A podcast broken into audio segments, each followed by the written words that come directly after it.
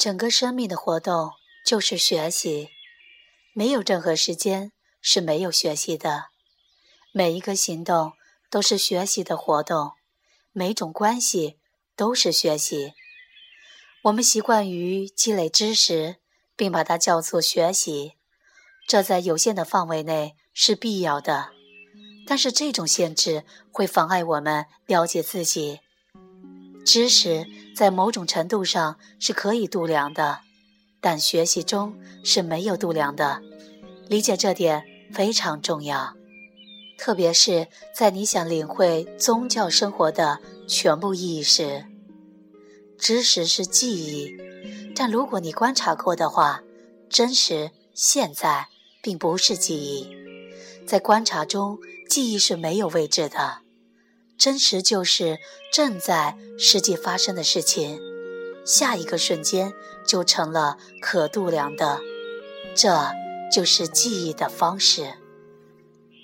我们从书本中学习，或从精通某个学科的老师那儿学习，我们的脑袋装满了这些知识。这些知识是关于事物、自然以及我们外在的一切。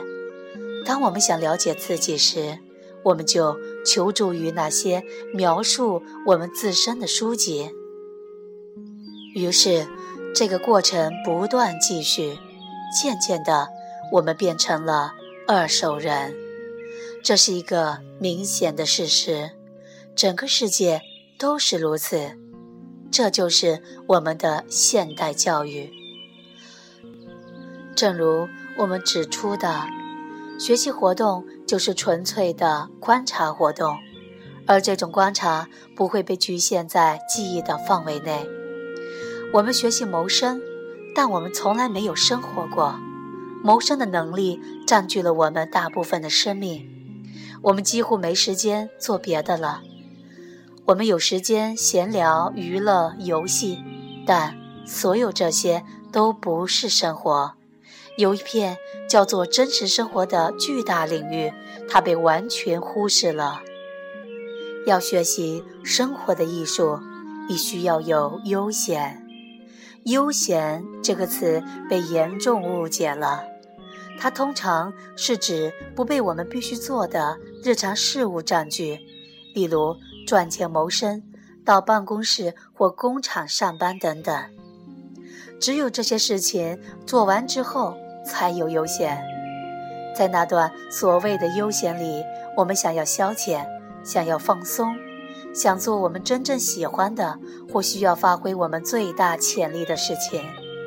谋生和所谓的悠闲是矛盾的，因此总是存在压力、紧张和逃避紧张的努力。于是，悠闲是指我们没有压力，在那个时候。我们会拿起一张报纸，打开一本小说，闲聊、游戏等等。这是真实的情况，到处都在发生。谋生是对生活的否定，悠闲，按照我们的理解，是谋生压力的暂时缓解。我们通常把谋生。或者强加给我们的任何压力，看作是没有悠闲，而我们内心有一个更大的压力，有意识或无意识的，它就是欲望。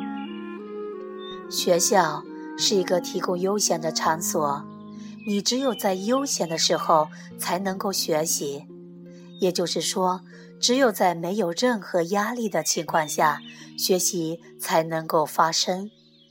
当你遭遇危险的时候，比如一条蛇，从那个危险产生的压力中，也有一种学习。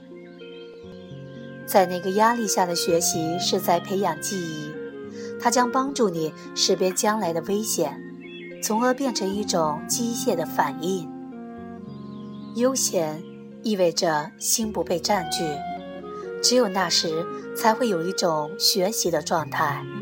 学校是学习的地方，不仅是积累知识的地方。理解这一点真的很重要。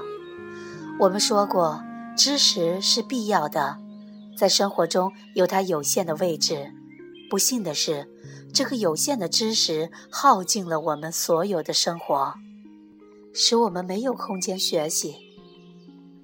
我们是如此的被谋生占据，它消耗了我们思想的全部能量，以至于我们一天下来已经精疲力尽，只想去寻求刺激。我们通过宗教或其他娱乐，从这种疲惫中恢复。这就是人类的生活。人类创造了这样一个社会，它需要他们全部的时间、精力和生命。他们没有优先学习，生活因此变得机械，几乎毫无意义。所以，我们必须非常清晰地理解“悠闲”这个词的含义。它是我们的心不被任何事物占据的一段时间，它是可以去观察的时间。只有一颗不被占据的心才能够观察，自由的观察就是学习的活动。他把心从机械中解放出来。因此，老师、教育者能不能帮助学生理解这个整个的情况？谋生和他所有的压力，帮你得到一个工作，并伴随着所有的恐惧和焦虑的学习，以及带着忧愁对明天的期盼。